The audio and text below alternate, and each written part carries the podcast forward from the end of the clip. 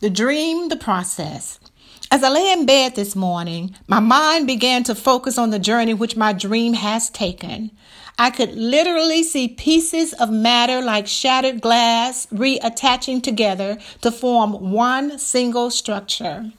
The fragments were floating in the atmosphere, in the heavens, beyond gravity's pull, close in proximity to one another, nevertheless unattached, disconnected, not conjoined, impervious to all other existing matter. I have learned that when you start wondering and looking at other pieces that do not belong to you, your pieces will become elusive and you will tend to lose sight of their presence. You don't want to lose sight. We want to keep our eyes on our prize or pieces of it. I've also come to the conclusion that the reattachment is a process. Oh, not another process. Oh, yes, another process. Please note that the word process just recently gained momentum in my journey. As a matter of fact, it's become the theme of my journey.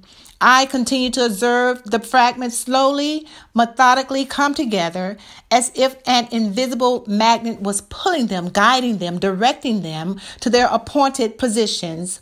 I could see a rhythmic cadence taking place, an orderly cadence. All pieces in rhythm, all pieces in step, non breaking formation. Some of the pieces have been in place for a long time, yet patiently waiting their cue to break the line. One step too soon or one step too slow.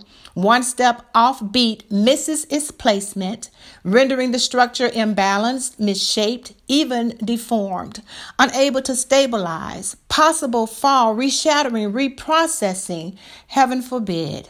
Hence, the pieces of my dream, once a solid composition with defined shape, form, and definition, when stealthily it's knocked off balance, scattering pieces, important pieces, meaningful pieces, not falling downward but rising upward, carried away by the winds of time, some floating unequivocally, some floating indiscriminately, floating away, away from one another, yet remaining in close proximity to one another, knowing they belong together, yet unable to pull together on their own.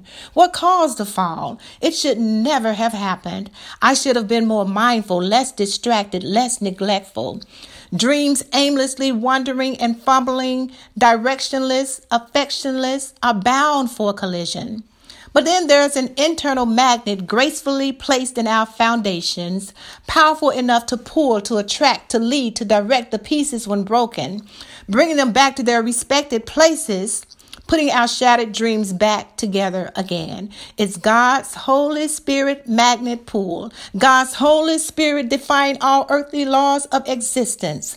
God's Holy Spirit sent divinely to cement the pieces out of our dreams back together again. Those pieces once left drifting into oblivion. He, the Holy Spirit, puts them back together once again, twice again, or however many times needed to make our dreams whole again. We must be careful not to get ahead of the process or too far behind for that matter. One step out of sync will cause us to miss our cue and place us in a precarious position which could lead to another break. So respect the process. It's all part of the plan.